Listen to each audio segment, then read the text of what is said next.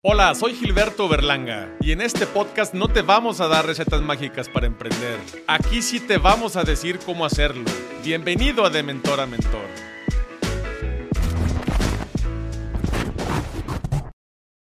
Bienvenidos a un episodio más de Mentor a Mentor.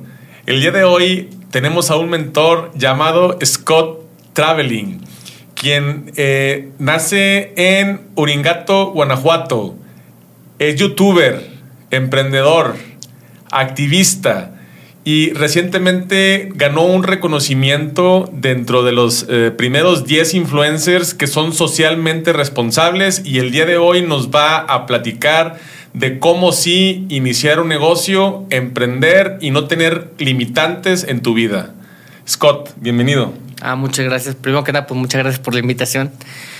Pues bueno, aquí estamos. Este, pues no somos como que el, la persona más buena para los negocios, porque siempre estamos este, eh, prestando dinero a veces y la gente no te paga. Nunca prestes dinero. Creo que eso es lo peor que uno puede hacer, porque la gente siempre te cuenta una historia bien triste para, para prestar, para que le prestes y después no, no te pagan. No te pagan. No, es muy triste eso. Scott, platícanos un poquito acerca de tu vida. ¿Cómo, o sea, a ver, naces, estás, eh, vives en Guanajuato, eh, vienes de una familia eh, de recursos, te ayudaron para emprender? Pues bueno, la, la historia es simple. La historia es simple y resumida. Pues no, la verdad, vengo de una familia de bajos recursos. Eh, yo me fui a, a vivir a Guanajuato. Yo supe que en Guanajuato, pues prácticamente había dos formas de vivir. Una, eh, la política o el turismo. Y pues político, pues no, no, me gustó, siempre me gustó mucho la política, me encanta la política, pero pues no, no, no, no, no quise darle por ese lado y por el lado del turismo y me metí a trabajar en la estudiantina. Y en la estudiantina, la verdad, eh, ganas bien, la verdad, así como los ves a los muchachos ganan muy bien. Y si eres un buen vendedor, ganas más. Y yo siempre fui un buen vendedor. Y, y pues de ahí conocí a una persona que me ayudó a administrar, que me ayudó a administrar el dinero. Eh, conocí Japón. Cuando conocí Japón, prácticamente mi vida cambió. Dije, qué bonito está aquí, yo quiero regresar. Y tuve que administrarme para volver a regresar y volver a regresar. Y así fui muchas veces a Japón. Y, y pues abrí el canal de YouTube de viajes, Scott Traveling Channel. Y pues de ahí empecé a generar contactos. Y pues prácticamente los contactos son los que me han ayudado. Ok, pero ¿desde cuándo empezaste a trabajar? ¿Cómo, cómo nació esta inquietud tuya por, por emprender? Yo creo que hay personas que nacen con el, como con el espíritu del emprendimiento. ¿Por qué lo digo así? Porque yo tenía tres años, yo tenía tres años cuando prácticamente juntaba tostadas, así tostadas, tost- o sea, lo que sobran de las tortillas de tu casa, y juntaba costalitos y los iba a vender a, la casa de una señora que se llama Doña Salud, que en paz descanse hace muchos años. Eh, la señora tenía puercos y compraba las tostadas por kilos. Bueno, no por kilos, por costalito. Te daba 10 centavos, 20 centavos de ese tiempo. Tenía tres años. Y pues tres años me, me pongo a pensar, yo digo, tres años y ya pensaba en ganar dinero. Pues no andaba tan mal. Como te digo, ahorita no es como que sea una persona. Muchas personas dicen, eres una persona exitosa. Y yo digo, sí. No como yo quisiera pero sí. Porque siempre, siempre uno tiene que este, aspirar a más. Uno siempre tiene que querer más. Al menos así soy yo. ¿y eh, estudiaste, tuviste la oportunidad de, de estudiar alguna carrera universitaria? Pues estaba en la escuela. Eh, no, no estudié ninguna carrera, pero por ejemplo, este, yo estuve en un Cebetis y duré cinco años en la prepa. Me aventé cinco años en la prepa. Este, me aventé la carrera de mecánica. Ahí aprendí a soldar. Aprendí a soldar, a cortar con, este, con gas y todo eso. Este, estuve en contabilidad. Este, ahí aprendí, aprendí pues, a, pues, a hacer cosas de pagar impuestos y esas cositas. Eh, estuve en computación, que pues, prácticamente computación no me sirvió para mucho. Eh, y terminé en alimentos. Y en alimentos aprendí a hacer, este, aprendí a hacer embutidos. Aprendí a hacer embutidos, este, embutidos, encurtidos y lácteos. O sea, sé hacer chorizo, eh, sé hacer jamón, salchicha, salami, eh, queso de puerco, ¿cómo se llama? Yogur. Y muchas cositas así. De esas cositas bien buenas, de dulcecitos de leche y todas esas cosas. Ahí aprendí. Pero no, no salí de la prepa, porque no me dio mi certificado. No pasé inglés. Hasta la fecha todavía no sé inglés. Ok, o sea, estudiaste la prepa, pero no tienes tu certificado de prepa porque No, no, porque no, no pasaste inglés. no pasé inglés. ¿Y, y no, no quisiste seguir más adelante y tratar de estudiar una carrera? ¿No tienes la posibilidad? Pues mira, sí quería, pero no tenía dinero. Según yo. O sea, según yo no tenía dinero. Pero realmente sí hubiera podido. Pero yo creo que la limitante, la limitante que creó que no estudiara fue que intenté pasar inglés cinco veces y nunca lo pude pasar. Es ahí donde yo veo como un problema en el sistema educativo de México que, que digo, pues yo no quiero aprender inglés. O sea, no, pues no soy para inglés. Si, si, por ejemplo, creas un concurso de... Hay una imagen que dice que si creas un concurso de un perro, un pez y un chango, ¿en quién sube primero al árbol? Pues siempre el pez y el perro van a ser tontos y el chango siempre va a ser el mejor, porque pues el chango está hecho para eso. Y en mi caso yo decía lo mismo, yo era muy bueno para física y para química, gané concursos de ciencias, gané el, el concurso de, de que se hace aquí en León, el concurso de ciencias de aquí, que se hace aquí en León y después hace en Puebla, y gané el de aquí de León y gané el de Puebla, iba a ir a Tailandia a concursar, pero no tenía dinero porque te pagaban los viajes, pero no el hospedaje. Y pues no pude. Estaba muy bonito, se llamaba fototermoconcentrainador. Veía mucho Phineas y Ferb. Ok, y si hubieras tenido la oportunidad de estudiar y hubieras pasado inglés, ¿qué hubieras estudiado? Está muy loco lo que yo hubiera estudiado, pero yo quería estudiar física nuclear. No sé. Física nuclear. Sí, física nuclear. Siempre fue lo que yo siempre quise estudiar. O arquitectura. Está como muy raro un lado y el otro, ¿verdad? Pero eso es lo que yo quería estudiar. Ok, Scott, y ahorita nos decías que, que para ti un emprendedor ya lo trae. ¿Nace o, o también se puede hacer? Nace y se hace. Porque yo creo que el- para emprender cualquier persona lo puede hacer. Cualquier persona lo puede hacer. Te puse el ejemplo de lo de mi empresa. Nosotros dimos la facilidad para que las personas emprendieran con, pues, con una cantidad muy pequeña. Pero hay gente que de plano dice, no, es que no puedo, es que no quiero, es que a quién se lo vendo, es que cómo le hago, es que, ¿y de dónde agarro los mil? Y dices tú, pues si quieres, te pongo los mil, yo te vendo las cosas y nada más te doy tus ganancias. o sea, pues también ponle algo de tu parte. Claro. No es como que, no es como que te den todas las bases y aún así digas, sí, es que no, no tengo a quién, ¿no? O sea, creo que si no le echas ganas o si no puedes conseguir, aunque sea una pequeña cantidad, pues mejor sigue trabajando. Pero ¿te gusta apoyar a las demás personas? ¿Te gusta empujarlas a que emprendan? Sí, de hecho yo soy de las personas que me gusta em- empujarlas realmente. Tenemos un grupo de Telegram donde realmente, eh, pero empujamos a las personas no así de, ay, ándale, no, o sea, empujamos a las personas como cuando estás en un albergue que te dicen que te enseñes a nadar y te dan una patada en la espalda y te avientan. Así me enseñaron a mí, no sé a ustedes cómo los hayan enseñado, pero así me enseñaron a mí. Y aprendí en dos días. Y hay gente que va a clases de natación y nunca aprende. Pero a mí me pusieron en una alberca, me dio una patada y me dijeron, cuando te estés ahogando te sacamos. Y pff, ahí manoteas y, y hasta que aprendí. Está muy a la mala y muy brusca la idea, pero aprendes. Claro, un, un día leí eh, y quiero compartirlo contigo la, una definición de emprendedor. Es emprendedor es aquel que se lanza hacia el vacío y que mientras va cayendo construye un avión para, poder planear y salvarse. Oh, qué- fíjate qué, qué bonito, con, como que coincide con lo de la alberca, la verdad. Pero no, acá no construimos el barco, acá aprendimos a nadar. Correcto. Y este reconocimiento, porque al final es- ese, ese empujón que le quieres dar a la gente, el ser activista, el que, el que realmente quieras compartirlo con las demás personas y este reconocimiento que ganaste de que estás dentro de los 10 este, influencers socialmente responsables, ¿qué, ¿qué significa este reconocimiento para ti? Yo creo que, por ejemplo, muchas personas le tiran a los influencers. Muchas personas le tiran a los influencers por, por la cuestión de cómo hacen dinero y, y pues prácticamente sí influyen entre la sociedad. Nosotros tratamos de ser responsables en lo que decimos y en lo que hacemos. Porque, por ejemplo, pues cuando hacemos la cuestión de las rifas, es un ejemplo la cuestión de las rifas.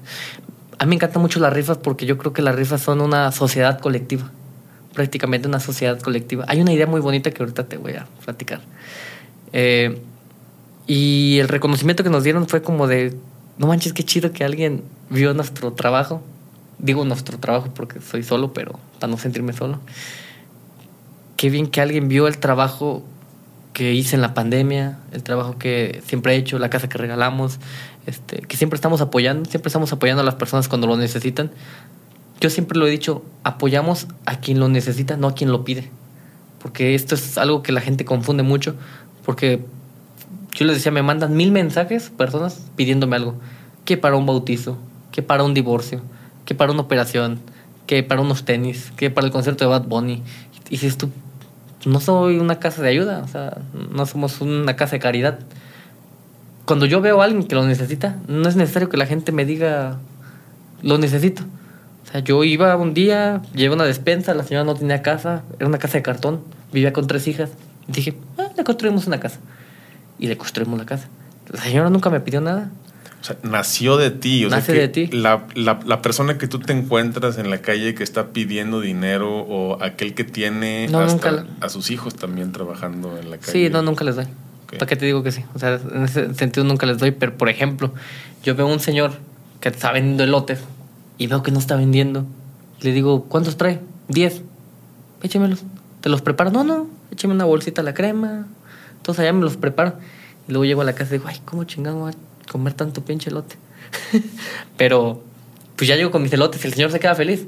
Pero el señor nunca me dijo, cómprame un elote, por favor, mira, para llevarle a mis hijos. Y esto, no, o sea, está- bien pedir. O sea, pedir no está mal.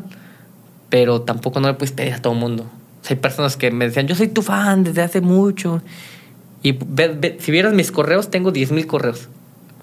Y si ves las, reprodu- las reproducciones en mis videos, este, en, en, el- en los primeros dos días no llegan a, a 10.000 reproducciones. O sea, ¿dónde están los fans? Claro. Los que dicen que son tus fans para pedirte dinero, ¿dónde están? O sea, realmente, pues no. Creo que los que realmente ven los videos, pues no te están pidiendo dinero. Y hablando de audiencia y de que al final de, de la in- influencia, hay, te quiero hacer una pregunta de, para ti, audiencia es influencia? Yo creo que sí, porque, por ejemplo, si tienes un millón de personas de audiencia y envías un mensaje, puedes influir en 10 mil. Estaremos hablando que el 1%, si es el 1%, soy malo, pues te estoy diciendo que debo matemáticas. Este, Pero a ver, lo que me tratas de decir es que entre más seguidores tienes tú, puedes influir en más personas. Si lo vemos por el lado estadístico, sí. Porque, por ejemplo, pues creo que no puedes influir en el 100% de las personas. O sea, podrás tener 5 millones de personas, pero no puedes influir en los 5 millones de personas porque hay personas que no piensan igual que tú. Les gusta tu contenido, te siguen, pero no piensan igual que tú. Pero de esos 5 millones, a lo mejor 500, como te digo, el, el, este, el- ahí sería el 10, 50 mil, el 1%. Podrás influir tal vez en, en, el, en el 1%. Pero también hay personas que tienen seguidores muy, muy, este, muy leales, que sí siguen realmente lo que haces. A lo mejor, por ejemplo, gente que tenemos en el grupo de Telegram son 8 mil. Pero esas personas sí son más, más este, o sea, como más leales. Yo les digo, vamos a comprar esto y lo compran. O les digo, vamos a, a veces les digo, vamos, ¿saben qué? Vamos a seguir una página de un amigo y siguen la página de, de este, de, de, de la persona que yo les digo. Pero de los 8000 lo siguen 400. Y les digo, tengan, ahí les van a hacer un, un retiro sin tarjeta de 300 pesos. El que lo cobre de, de ustedes. Como regalo de que, de que están, este, de que son, es como la gente más leal. A veces no es tanto la cantidad, a veces es mejor la calidad que la cantidad. Claro. Oye, platícame un poquito acerca de este grupo de, de Telegram. ¿Este grupo lo monetizas o este grupo es para ayudar a la demás gente? Mm, realmente el grupo de Telegram es que tenemos tres, tenemos tres grupos de Telegram, cada uno funciona para ciertas cosas. Tenemos el de Scottygram, así se llama, y tenemos el de Ubitex. El de Ubitex es para vender y el de Scottygram es para todo. Ahí a veces me quejo ahí con la gente de, de no, pues no están viendo los videos. Y, y, o sea, es como algo así personal como entre poquitas personas que son este, seguidores tuyos. Y el grupo de, de Ubitex es para vender. Ahí les digo, esta es la nueva colección, esto es lo que estamos fabricando ahorita, hagan sus pedidos, este, hay en existencia, no hay en existencia. Y ahí es donde empujamos un poquito a la gente que les digo, o sea, me están diciendo que baje la cantidad de, porque era puro, puro mayoreo. Y es donde le digo, me está pidiendo que baje la cantidad de las prendas que, que para vender. En vez de venderle 50, que les venda 10. O que les vendo 10, pero no me están comprando. Digo, ¿qué está pasando? Y ahí es donde me estamos empujando a la gente para que compre. O sea, este, este, grupo de, de, Telegram de Ubitex, esta es, es tu empresa. Ubitex, sí. Ok, ¿a qué te dedicas en esa empresa? ¿Qué es lo que Ubitex es un lazo entre el fabricante y el que va a revender, no el comprador final. Por ejemplo, te digo, había un. Hay, el producto estelar son unos shorts. Unos shorts de licra que están usando que te levantan así. o sea, que usan las mujeres para el gimnasio y todo eso. Nosotros en cualquier lugar donde los busques están arriba de 150 pesos. Donde los busques, donde sea. Eh, en una tienda física están en 250 pesos esos shorts. Nosotros tenemos en 90 pesos. Y son el mismo short. De hecho, nosotros, cuando digo nosotros es mi amigo el que fabrica, le venden a, a esas mismas tiendas, a esas mismas fábricas, a esos mismos distribuidores. La diferencia es que pues le, compran mucha cantidad y ellos inflan el precio, pero como no hay competencia, pues ellos pueden tener su precio alto. Nosotros lo vendemos en 90 pesos, muy barato, para que la gente lo pueda vender en 150 pesos, en 180 pesos y ganes el doble, pues en una semana prácticamente. O sea, le inviertes a lo mejor 900 pesos y en una semana si, lo, si los vendes, eh, tienes, si vendes los 10 shorts, pues ya tienes el doble del, dinero que invertiste. ¿Y, cómo iniciaste este negocio? ¿Tenías dinero ahorrado y dijiste, voy a, voy a vender ropa? Casi nunca tenemos dinero ahorrado. Eh, siempre nos lo gastamos. Allí fue más que nada con un socio. Eh, encuentras a la persona que es el, el socio que, que, le va a invertir capital y, y pones la tienda física, porque la gente quiere ver una tienda física. Nosotros queremos hacerlo todo en línea, pero la gente siempre quiere ver a fuerza la tienda física. Y sin la tienda física no le das confianza a la gente. Y tenemos la tienda física y, y tenemos el stock. O sea, tenemos un stock muy grande porque la gente se pide a veces cantidades grandes, que son pocos, pero piden cantidades grandes. Y hay gente que te pide cantidades pequeñas, pero por ejemplo, aquí es donde, aquí es donde entra la parte del negocio. Me compran 50 shorts. Son 4 mil 50 por 90, ¿cuánto es? 4.500. Bueno, 5 mil, ya con el envío. 5 mil pesos. Eh, y la gente los vende. Y la siguiente, no los vas a vender en una semana. Pero sí, si te vas a los gimnasios, si te vas a muchos lugares donde, donde la gente está comprando ese short. Okay. Ponle que los vendes en un mes. Pero ese no es tu trabajo, o sea, ese no es tu trabajo, ese es ya tu negocio aparte. Los vendes en un mes y ganaste 5 mil pesos, ya ganaste 10 mil. Muchas de las personas dicen, ah, pues ya tengo 10 mil, déjame gasto mis 5 mil de ganancia y vuelvo a invertir otros 5 mil. Ese es el error. Al menos en mi caso, ese es el error que uno comete. ¿Por qué no inviertes los 10 mil para ahora sacar 20 mil? Y así te la vas llevando, así te la vas llevando. Porque a veces que pues, también hay pérdidas. No sé, que se te, una persona se puso el short y se rompió. Ya tienes una pérdida. O que no sé, que la persona no quiere un color, pues ya tienes una pérdida porque no lo puedes regresar. O tienes que, tienes que venderlo. Este, aquí es donde si la gente hace bien su emprendimiento, con una cantidad pequeña, puedes llegar a una cantidad muy grande, siempre y cuando ese no sea tu trabajo principal. Tengo un canal que se llama Scotty Life también. Suscríbete. En el Scotty Life, el reto es hacer 100 mil pesos con un peso en seis meses. Ya lo vamos a cambiar un año porque sí está difícil. Pero, pero o sea, no es mi trabajo. Y yo quiero enseñarle a la gente cómo hacer con un peso 100 mil. Vamos en 185 pesos en dos videos. Apenas. Pero ya tengo más o menos el plan. Y cuando llegues a los 100 mil pesos, todo invertirlo en ropa. Y ahora vamos a sacar de 100 a 200. Pero rápido. O sea, que estás apoyando a la gente a que emprenda y a que pueda tener el dinero para poder invertir, en este caso en vender ropa. Pero ¿qué consejos le das a todas esas personas que, porque hablaste de reinvertir tus utilidades, tus ganancias reinvertirla en comprar más ropa para poder tener y, y, vender más? ¿Qué le dices a toda esa gente que cuando ya empieza a vender más y empieza ya ahora sí a percibir, a ganar todo ese dinero, este, a que no se lo gaste y a que sí realmente lo invierta? Te voy a poner un te voy a poner el ejemplo. Si yo vendo el, el short en 90 pesos, pues el short a mí no me lo dan en 10. Y tampoco no me lo dan, no me lo dan en 50. A lo mejor yo le gano 5 pesos. Pero cuando veo toda la cantidad de dinero digo, ah, está muy buena la cantidad. Pero resulta que esa cantidad, pues, es un porcentaje muy pequeño, es mi ganancia. O sea, es mi ganancia. Es un porcentaje muy pequeño lo que es mi ganancia. Y ese porcentaje, pues es muy pequeño, pues tengo que separar esa ganancia y lo demás pagarlo. Pero si cuando ya de, toda, de mi ganancia puedo comprar una cantidad más grande, pues reinvertir. O sea, yo, yo siempre he dicho que la reinversión es el mejor negocio, pero siempre reinvertir. Con las ganancias reinvertir, no, ganar, no gastarte las ganancias. No, como dice mi papá, no comerte las ganancias. O sea, simplemente reinvertir. Como te digo, esto no es para que te salgas de trabajar. O sea, tú tienes tu, tú tienes tu trabajo y, y aparte de tu trabajo, pues Nada más, no te cuesta nada. Una publicación en Facebook, vendo shorts.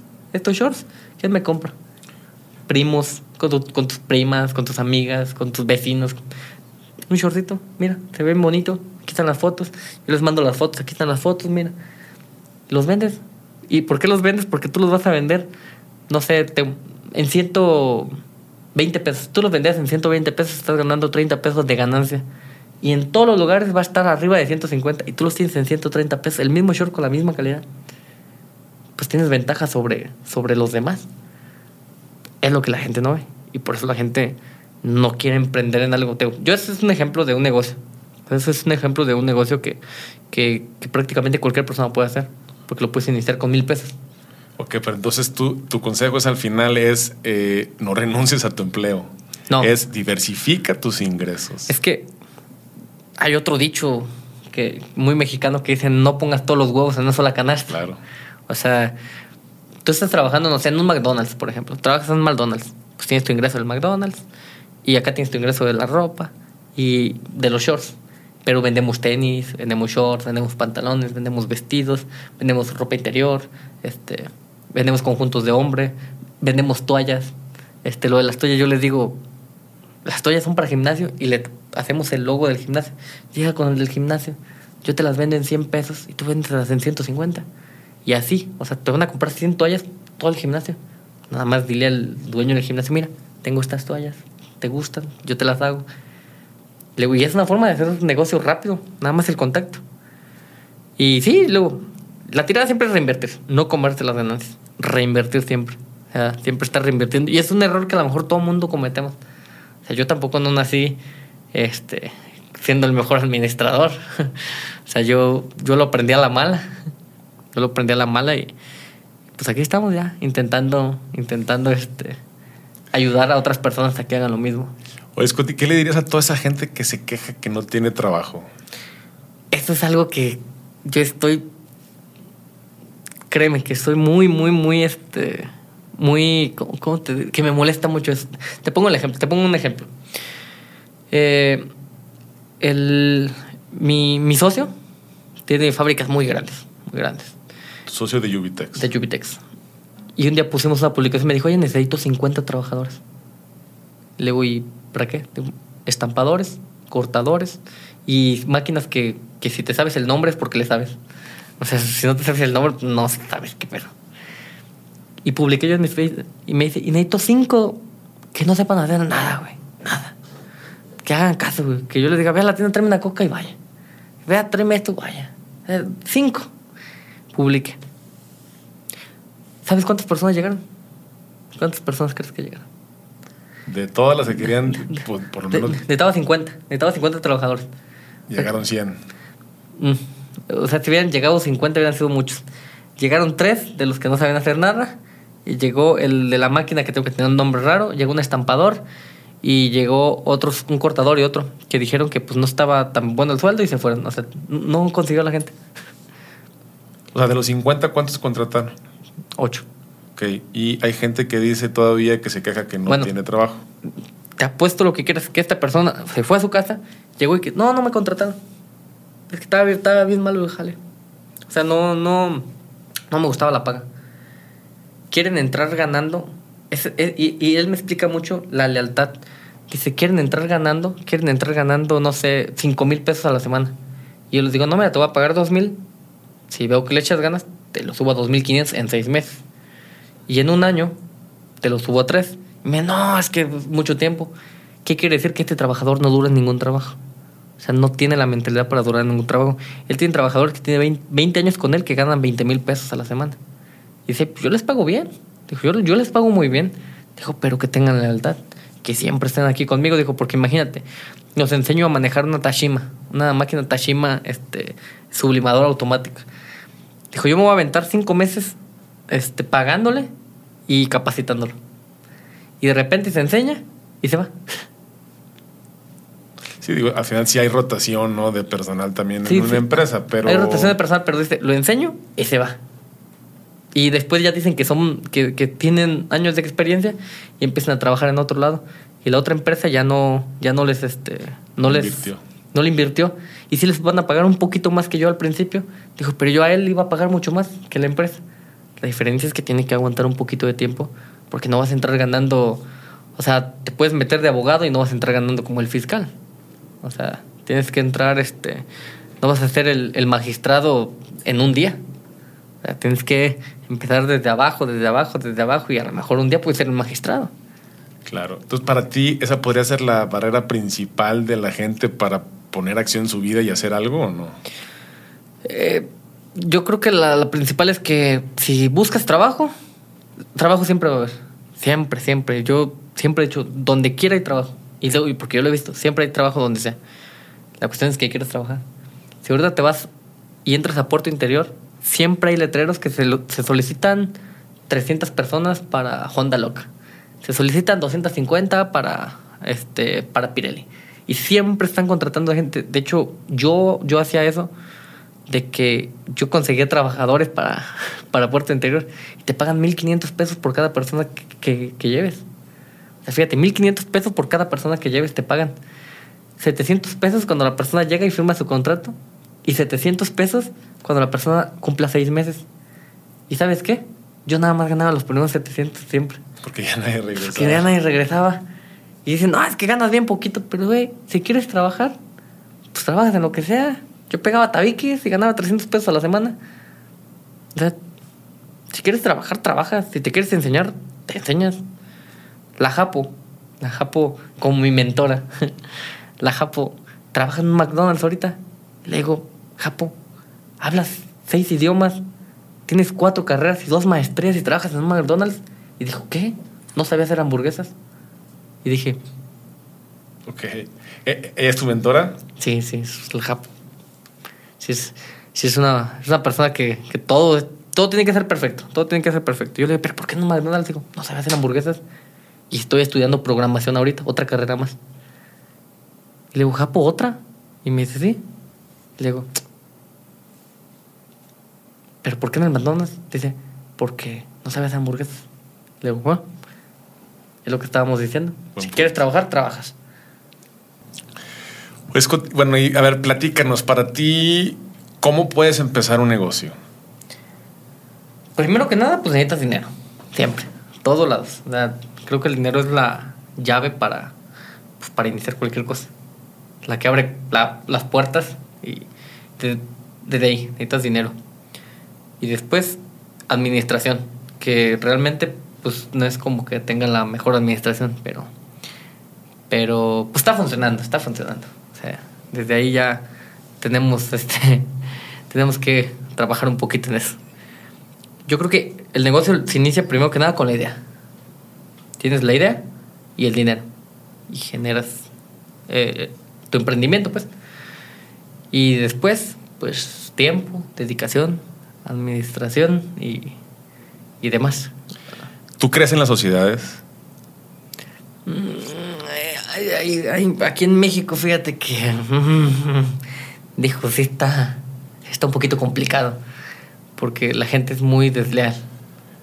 pero ah, digo, a ver, al final, pues si no tienes tu dinero, eh, pero tienes una muy buena idea, eh, ¿no crees tú que con un buen socio puedas desarrollarla llegando, eh, pues teniendo las reglas bien escritas? Sí, pero tienes que buscar bien a la persona. Eso sí, eso sí está muy claro. Por ejemplo, mi socio sí es una persona, pues que es una persona leal, primero que nada, porque no puedes buscarte a cualquier socio y de repente, no sé, que tengas un problema y pum, cada quien por su lado. O sea, sí, las reglas están muy estipuladas y todo, pero se rompen sociedades por cosas muy, muy tontas a veces.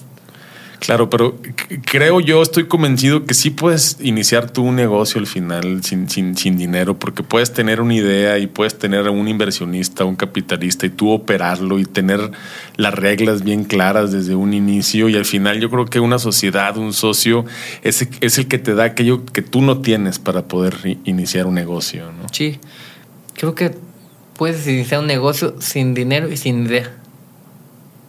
Si conoces a las personas o sea, imagínate si tú conoces al que vende la casa y al que quiere comprarla, pues ahí generas pues la compra.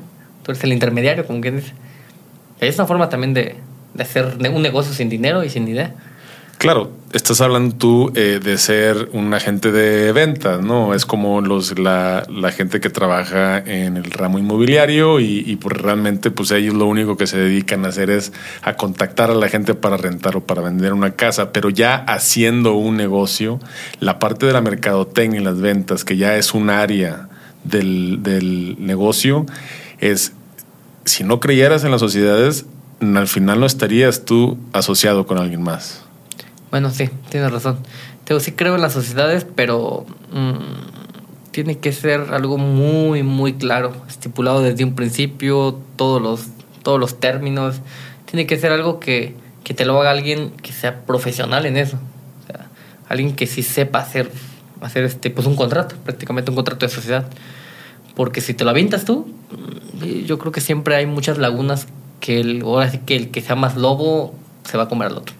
Claro, digo, al final el hilo negro ya está inventado, ¿no? Y, zapatero sus zapatos. Cada quien puede aportarle al negocio en su área, ¿no? Nos platicabas un poquito de que al final eh, reinvertías o reinviertes eh, tus ganancias, ¿no? En lo que, en lo que ganas, pero ¿en qué la reinviertes? ¿En más producto? ¿La reinviertes en, en o sea, la empresa Yubitex la tienen ya bien organizada?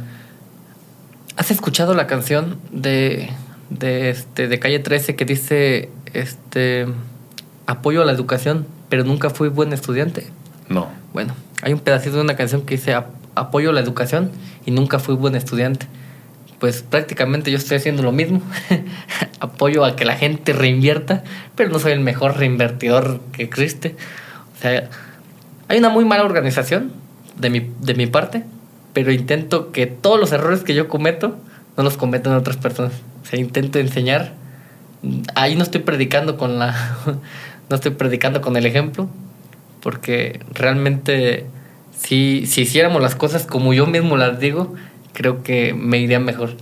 Pero mucho dinero lo, nos lo gastamos ayudando personas, eh, nos lo gastamos este, en cosas que no deberíamos de gastárnoslo. Porque... A ver, me encanta eso que me dices porque al final tienes una mentora, pero tú también estás siendo en tus redes sociales el mentor de la demás gente para con tus lecciones aprendidas o tus, tus fracasos o todo esto que, te ha costado, ellos tampoco no cometan esos errores. Pues mira, mi mentora dice que yo soy muy malo. O sea, dice que yo soy muy mal estudiante. porque, porque dice que no hago caso en muchas cosas. Que si hiciera caso, me iría mucho mejor. Yo le digo, pero ya me va bien. Dice, sí, bien, pero no mejor. Puedes cometer muchos errores, muchos errores y es lo que yo intento hacer, que les digo, reinviertan, reinviertan. Y yo no lo reinvierto, o sea, yo reinvierto a lo mejor tengo una parte. Pero como yo intento diversificar, diversificar, diversificar, a veces invierto en cuestiones que digo, que mi mente dice, los vas a perder, güey, los vas a perder. Pero mi corazón dice, échale. El que nació, ¿cómo se dice? El que, el que nació con miedo a morirse, que no nazca. Si vida solo hay una, tú échale, tú métele. Le meto y pum, se perdió. Y digo, no, hombre. Y esa lección aprendida de esos fracasos que te han pasado, ¿no crees tú que en un negocio, en un emprendimiento, debes de tener cabeza fría y tomar las cosas este, pues, realmente con, la, con, la, con la cabeza, con, con números y no con el corazón? Exactamente, exactamente. Por ejemplo, o sea, Jubitex deja. Los videos no dejan mucho. Jubitex sí deja. Este, y otros negocios que tenemos dejan. Y de repente digo, ahí está un negocio que puede ser bueno, puede ser bueno pero tienes el capital y dices, oh, le avientas. Y pum, no funcionó. Y esto, ¿por qué no le metí a Ubitex que ya estaba dejando? En vez de meterle en un lugar donde pues, es una aventura. Es lo que nosotros le, intentamos decir a la gente. No, no, no, no, no hagas eso. no, tú reinvierte en lo que sí te está dejando, en lo que sí te está dejando, reinviértele. O sea, se trata de que la gente no cometa los mismos errores que, que tú cometes. Hubo un tiempo que nos dedicábamos bueno, que me dedicaba a comprar cosas en internet. Pero en páginas, por ejemplo, había una página que publicaba unas salas y yo compraba la sala y la página era falsa. Ya, perdemos el dinero. Pero eso lo hacía para hacer videos diciéndole a la gente que no compraran en esa página. Le decíamos a la gente, ya me robaron a mí, no quiero que te roben a ti. Por eso lo, publicabas tú en tu página diciendo tengan cuidado y no compren aquí. Perdimos mucho dinero haciendo eso. y muchos videos ni siquiera se publicaron. O sea, nunca hubo... Se supone que si invertías 25 mil pesos en, una, en una sala, ese video tenía que regresarte los 25 mil pesos. O de algún lugar tenía que salir ese dinero. Y realmente nunca salió. Pues fue pérdida, perdimos mucho dinero. No se hizo nada. O sea, eso fue un negocio muy malo. Y pues no puedes estar como apostándole a cosas hacia la... No puedes estar apostándole a cosas hacia el azar como si la vida fuera eterna. O sea, no pongas los huevos en una misma canasta, pero tampoco. Tampoco los repartas un huevo a cada vecino. Claro. O sea. Oye, ¿y inviertes en tu desarrollo personal? Yo creo que invierto en conocimiento. En conocimiento. Por ejemplo, esta mesa, yo te la puedo hacer. Pero esta, esta sí es de cerámica. Pero yo te la puedo hacer de resina. tomé un curso para hacer este tipo de acabados y mesas de resina cuando hay cursos que me interesan, tomé un curso de, de, soldadura. De, se llama soldadura con, ah, con carburo. ¿Es carburo? No, con tungsteno. Con tungsteno. Este que ya no lleva electrodos, que más son puntitos. En cuestión de conocimiento sí, sí, sí le invierto. Y lo demás, pues... Mm, no soy como el que el mejor administrador. A ver, pero digo, al final tampoco tienes que ser el mejor administrador si tú eres una mente creadora, si tú estás innovando, puedes tener a alguien dentro de la empresa que se pueda hacer cargo de la administración o todo lo haces tú. ¿Y si te llevo? Digo, si quieres. No, porque sí. Es que, ¿sabes? Todo lo haces tú. Es que es el problema que todo lo hago yo. La gente a veces sorprende que me manda un mensaje, manda un mensaje en, en Ubitex muy buenas noches, eh, lo voy a comprar. Y yo así, este me lo recomendó Scott. Y yo, ah, sí, qué bueno, salúdenme a la muchacha y todo. Y de repente se me va el pedo y les mando audio. Sí, mire, señor. Y me dice, ah, eres Scott. yo, eh, sí. ¿Desde cuándo me contestas tú? Yo, este, siempre. Desde el principio. Ah, ¿Tú contestas todos tus mensajes? La mayor parte. Hay, a, a, veces me ayudan, pero la mayor parte yo los contesto. Ya no los quiero contestar yo porque a veces me enojo mucho. O sea, ¿qué piensas tú de la palabra delegar? que es algo que yo no hago, que debería ser, sí, debe, se debe delegar responsabilidades, pero lo mismo que decíamos de los trabajadores, tenía unos trabajadores este, pues, que tenían delegado muy bien las cosas, pero te empiezan a robar, te, te empiezan a fallar, de repente se van, este, de repente no hacen lo que tú haces, de repente dices, pero yo lo hago mejor, o sea, yo lo hago mejor que él y le estoy pagando. yo hago mejor la edición de los videos y le estoy pagando a un güey para que me edite y yo lo, yo lo hago mejor yo solo. ¿Por qué? Déjame lo hago yo, ya me pongo yo a hacerlo. Luego lo de los mensajes. Luego le estás contestando bien cortante a la gente. O sea, yo no le contesto así. A ver, déjame les contesto yo. Ya de repente, otra vez, ya tengo toda la carga yo otra vez y ya corre a todos. Eh, ¿Conoce la regla del 80-20? Y en delegar es delega el 20% de las responsabilidades que te representen el 80% de tu tiempo. Ya una vez que las hayas delegado, ese tiempo, ese porcentaje de tu tiempo, piensa en qué lo puedes invertir para ti. Puede ser crear otro negocio, puede ser invertir en tu desarrollo personal o en alguna otra cosa. ¿Cómo podrías tú empezar a delegar? Encontrando gente capaz de hacer las cosas que...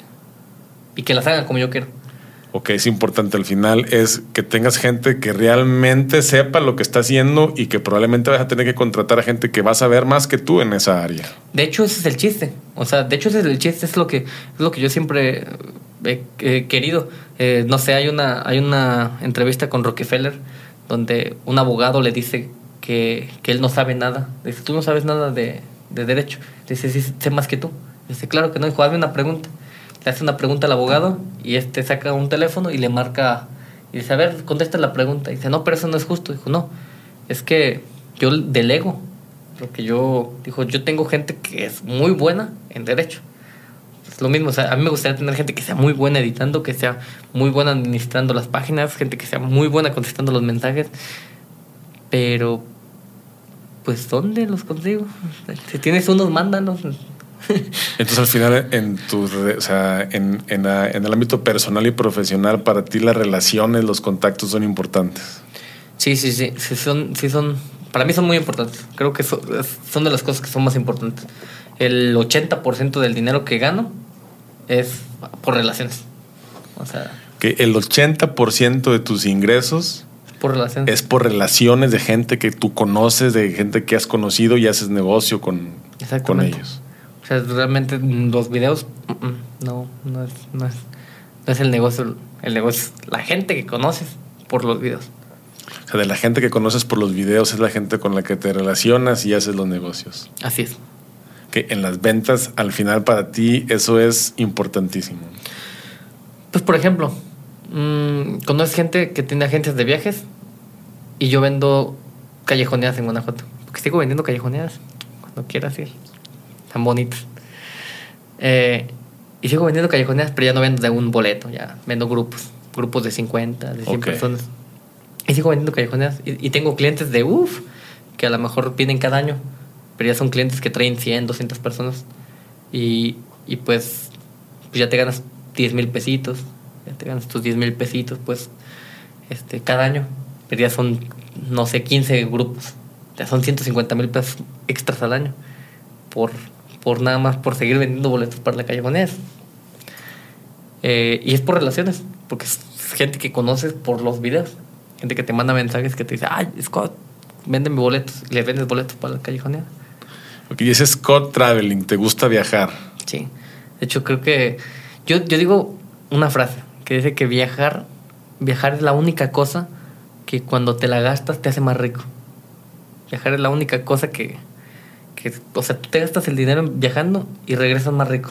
O sea, al final no es un gasto, es una inversión. Yo digo que sí, porque, pues, imagínate que ya cuando estés viejito, así, ya bien viejito, unos 80 años, todo viejito, y que diga, pues tengo un Lamborghini afuera de mi casa, una casa de 20 millones, tengo todo, pero nunca fui a Venecia, siempre quise ir, y ahorita ya no puedo ir porque ya no puedo caminar. Siempre quise caminar por las pirámides de Egipto, y ya no puedo porque pues ya no puedo caminar. O siempre quise subir a Machu Picchu, siempre quise subir a Machu Picchu y caminando, porque es una madreza. Siempre quise subir a Machu Picchu caminando, pero pues ya no puedo caminar. Ah, yo conozco muchísima gente así, así, eh, como me lo estás diciendo. El 80% de gente que tiene un chingo de dinero, eso sí. Ok, ¿cómo poderle cambiar ese, esa mentalidad a ese 80% de la gente y que ellos también entiendan que, cómo convencerlos de que el viajar te va a enriquecer más? ¿Te puedo contar una historia? ¿Te puedo contar una historia así muy rápido? La que quieras. Bueno. En el 2018, por ahí como el 2018, yo empecé a regalar cenas en Navidad. Cada Navidad yo regalo cenas a las personas que no tienen para cenar en Navidad. Que hay personas que no tienen para una cena en Navidad. Y regalo cenas y empezó el, movimiento. Y, y don, mi pueblo me decían, ve con don tal. No te voy a decir quién porque no quiero chingar a don Juan. Pero me decían, ve con este señor. Ve con este señor que que, este, que te va a apoyar, te va a apoyar. Y yo, ah, pues ahí voy con el pinche don. Llego con el señor, le digo, ah, ¿cómo está? Lo saludo y todo. Le digo, no, pues mire, andamos regalando cenas de Navidad, ya le aviento todo el choro. El señor tiene mucho dinero, mucho, mucho dinero. Y empiezo a, empiezo este, a, a platicarle y me dice, no, pues sí, hijo, mira, este, yo te apoyo. Le dije, ya, ya la hice. Le digo, este, ¿cómo? Este, pues te saco hasta mi libretita. Y yo le digo, no, este, ¿cuánto le apunto? Le digo, no, dice, ¿cuánto valen los pollos? Le digo, no, pues cada cena vale 150 pesos. O sea, por cada 150 pesos que usted me apoye, pues yo voy a regalar una cena. Me dice, ok, dijo, apúntame unos 35. Yo dije, o sea, huevo, 35 mil. Dije, pues está bien. No es tanto, pero está bien, dije. Y 35 pollos, dije, eh, esperaba más, pero está bien. Le digo, ah, sí, 35. 30. Ay, no me mencionas la empresa y todo eso. Le dije, no, sí, sí, con gusto. Abre su cajoncito, saca 35 pesos y me los da. Agarré los 35 pesos, se los regresé. Le dije, no, tenga, le dije. Le dije, no, le dije, no. Le dije, mejor, ay, quédeselos. Dijo, no, es que ahorita la. Me acuerdo mucho la frase, dijo, ahorita la gallina anda muy flaca. Dijo, no, ahorita no, dijo, ahorita no tenemos mucho dinero. Y tengo un amigo que trabaja con ellos y dice, pues, más o menos, no, pues, este güey está podrido. Sí, sí. Y dices tú, yo, yo sí me puse a pensar, dije, el día que se muera, yo voy a ir. Yo voy a ir, a ver si puedo ver entre la caja, a ver cuánto dinero le metieron. O sea, a ver, cierto que se va a llevar todo su dinero. El señor trabaja, trabaja y trabaja. Tra- Pasa siempre trabajando, siempre, siempre. No conoce, es más, yo siento que del pueblo no sale. O sea que al final estás de acuerdo conmigo que no es la cantidad de dinero que tengas, es lo que haces Con el dinero. con el dinero. Pues, por ejemplo, o sea, imagínate, yo, yo no tengo dinero. O sea, yo, yo no soy una persona que tenga dinero y me gasté dos, no, tres millones de pesos en la pandemia ayudando a las personas con tanques de oxígeno, de, de. Y la gente me dice, no, tú lo haces por negocio. Le digo, sí, qué pinche negociazo es dar tres millones de pesos. Y, pero lo haces por fama. Dijo, uh. Dije, mejor, dejes más, dame los tres millones y yo te hago famoso. tú dame los tres millones y yo te hago famoso. Porque pues, no, lo hacemos, no lo hacemos por fama, lo hacemos por ayudar. La fama que obtuvimos este, ahí sí mundialmente por lo de los tanques fue muy buena. Pero ¿en qué me sirvió? En seguidores no, no aumentaron, siempre tengo los 3 millones. De hecho, creo que tengo 3 años con 3 millones de seguidores. Desde ahí no, no ha pasado la página, ahí se ha mantenido. Llegan, se van, llegan, se van, ahí se ha mantenido. Hicimos lo de los tanques, pues no, no subimos en seguidores. La gente decía que me hice famoso por eso y dije, no, o sea, no, no entiendes que venimos desde hace mucho tiempo ¿Y por qué lo hiciste? por ayudar. Porque yo quería ayudar. Porque yo veía que se estaban muriendo muchas personas que yo conocía. Muchas personas cercanas. Y familiares de amigos, familiares de conocidos. Se estaba muriendo mucha gente. Porque no había oxígeno. En todo el estado yo era la persona que tenía más oxígeno. Ni hospitales tenían oxígeno como nosotros teníamos. O sea, hasta ese punto llegamos. Si tú conseguías el oxígeno con un Conseguía tercero, los, conseguía los tanques y conseguía el oxígeno. De hecho, yo tuve por ahí un pleito con, este, con el gobierno que, que yo tenía 500 tanques de oxígeno en la frontera, pero no podía pasarlos. Y yo les dije que fuéramos por ellos y no quisieron. No quisieron ayudarme. Y desde ese día les agarré así como, no odio, pero sí dije, ni a su mismo pueblo quieren ayudar. O sea, ni a su mismo estado quieren ayudar. No quisieron ayudarme. te frenaron, te pararon. No, pues, o sea, lo único que yo necesitaba era que me acompañaran para traerme los tanques, porque en ese tiempo, para traerlos por esa frontera, te los robaban. O sea, los tanques valían 50 mil pesos cada uno. Te los robaban. O sea, te robaban los tanques y pues era vida. Al final de cuentas, los tanques de oxígeno era vida. Y aquí en León, aquí en León, las filototas que hacían en, Prax, en Praxair, en, en, este, en Infra, o sea, así, pero nosotros en nuestra casa. gente que quería que les prestáramos tanques. Y yo iba y se los ponía la gente enferma. O sea que para ti el principal o el mayor enemigo de un mexicano es... Es un político. Ok, Es el que te frena, siempre. Yo creo ok. que ¿Y qué te limita? ¿Qué limita a Scott a empezar un negocio? ¿Qué, qué limita a Scott a emprender algo nuevo? siempre es el dinero. Yo- siempre he dicho que siempre es el dinero. Me escucho muy materialista, pero pues bueno. Borro- vuelvo a repetir, mi mentora era la persona más materialista que he conocido. Es así, muy materialista. Yo creo que siempre es el dinero, porque ideas tenemos muchas. Lo que no tenemos es dinero. ¿Y a ti lo, es lo que te motiva el dinero? Tal vez sí y no. O sea, porque pues con dinero todos estamos felices. La gente dice que no es materialista hasta que no tiene una cantidad. Esta, esta frase me la decía la Japo, te voy a decir. Decía que la persona que diga que el dinero no es la felicidad es porque nunca ha sido lo suficientemente rico. Yo le dije, ¿por qué? Dijo, porque sí. Dijo, todas las personas que dicen que el dinero no, no es la felicidad son pobres. O no son lo suficientemente ricos. Porque ellos pueden pensar que son ricos. Dijo, pero no lo suficiente.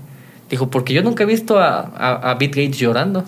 Dijo, yo nunca he visto a Mark Zuckerberg llorando. O sea, yo nunca he visto a... Y, y te, te, explicaba de muchas cosas de... Este... Mm, eh, Elon Musk dijo, ¿cuántas esposas ha tenido? Te divorcias, te casas con otra o con otra, te divorcias. Dijo, no le interesa, no le interesa. Digo, sentimentalmente su amor es el dinero. Dijo, se escucha mal, digo, pero es materialista. Dijo, si, si, si lo deja hoy su esposa, mañana va. Dijo, sus hijos van a tener una vida bien chida y su esposa también. Mañana va, se sube a su yate, se sube a su, este, a su jet, se va a Italia. Dijo, está ahí en, en, en su yate en Italia, se va este, a Grecia, se regresa y regresa ya, dijo, y se le olvidó. ¿Y tú crees que ellos son felices?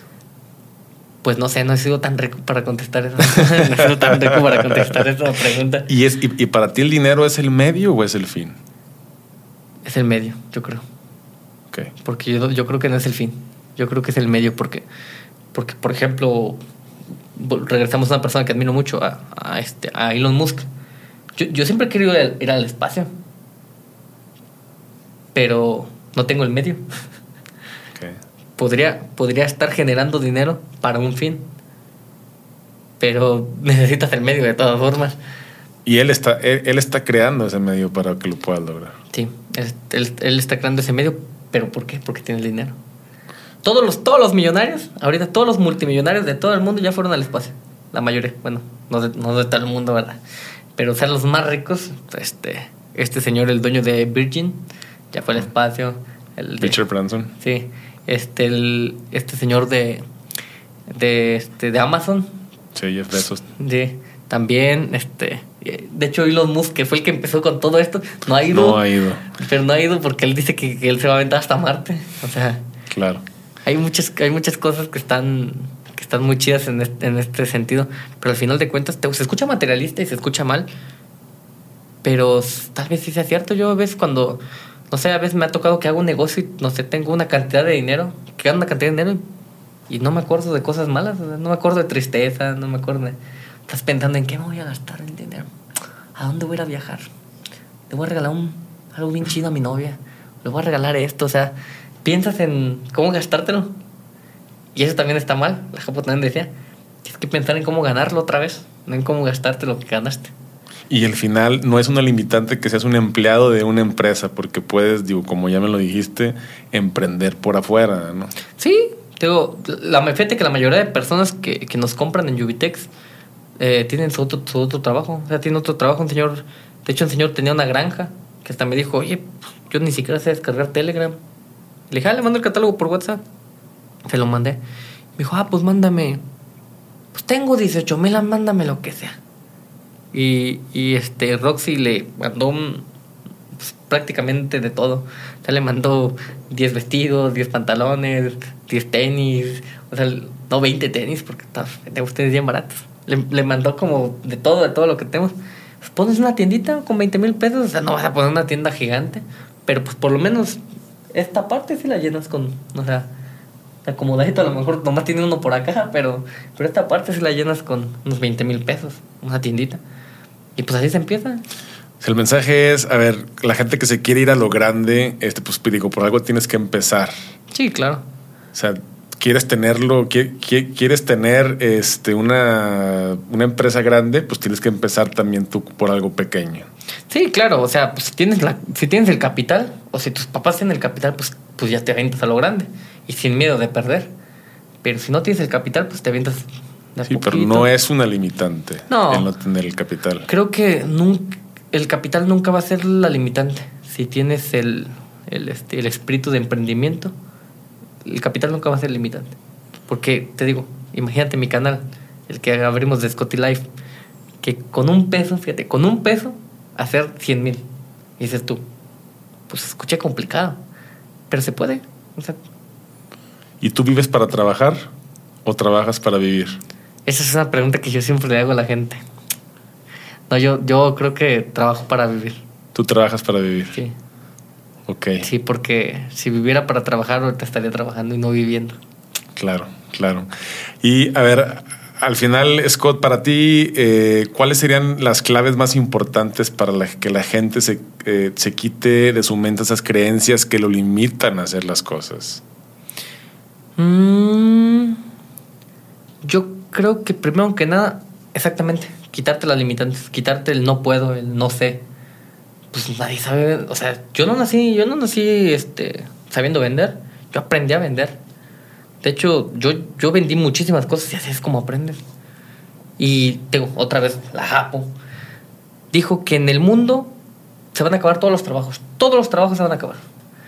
Porque va- ella decía, va a llegar el día que va- haya un software que tú le pongas las medidas de tu terreno y te mande 5000 ca- casas muestra. Dijo, vas a llegar el momento que metas el dedo en una máquina y te pinche, pum, te saca una gotita y te diga todo lo que tengas. O sea, no doctores, no. Dijo, pero ¿sabes qué? Lo que nunca va a poder hacer una máquina. Dijo, vender. Una máquina nunca te va a saber vender. Dijo, porque eso, dijo, los vendedores son de las cosas más importantes, porque una máquina nunca te va a saber vender.